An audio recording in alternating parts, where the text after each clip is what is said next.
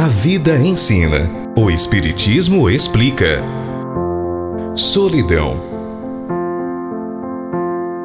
Jesus, o psicoterapeuta excelente, ao sugerir o amor ao próximo como a si mesmo, após o amor a Deus como a mais importante conquista do homem, conclama-o a amar-se, a valorizar-se, a conhecer-se, de modo a planificar-se com o que é e tem, multiplicando esses recursos em implementos de vida eterna, em saudável companheirismo, sem a preocupação de receber resposta equivalente.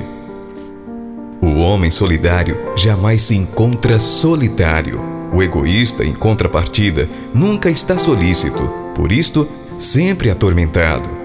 Possivelmente, o homem que caminha a sós se encontra mais em solidão do que os outros que, no tumulto, inseguros, estão cercados, mimados, padecendo disputas, todavia sem paz nem fé interior.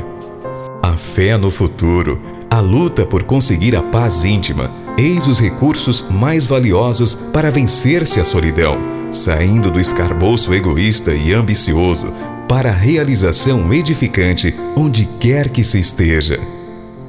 Reflexões extraídas do livro O Homem Integral, capítulo 5, de Valdo Franco, pelo espírito Joana de Ângeles, editora Leal. Uma campanha da Federação Espírita Brasileira.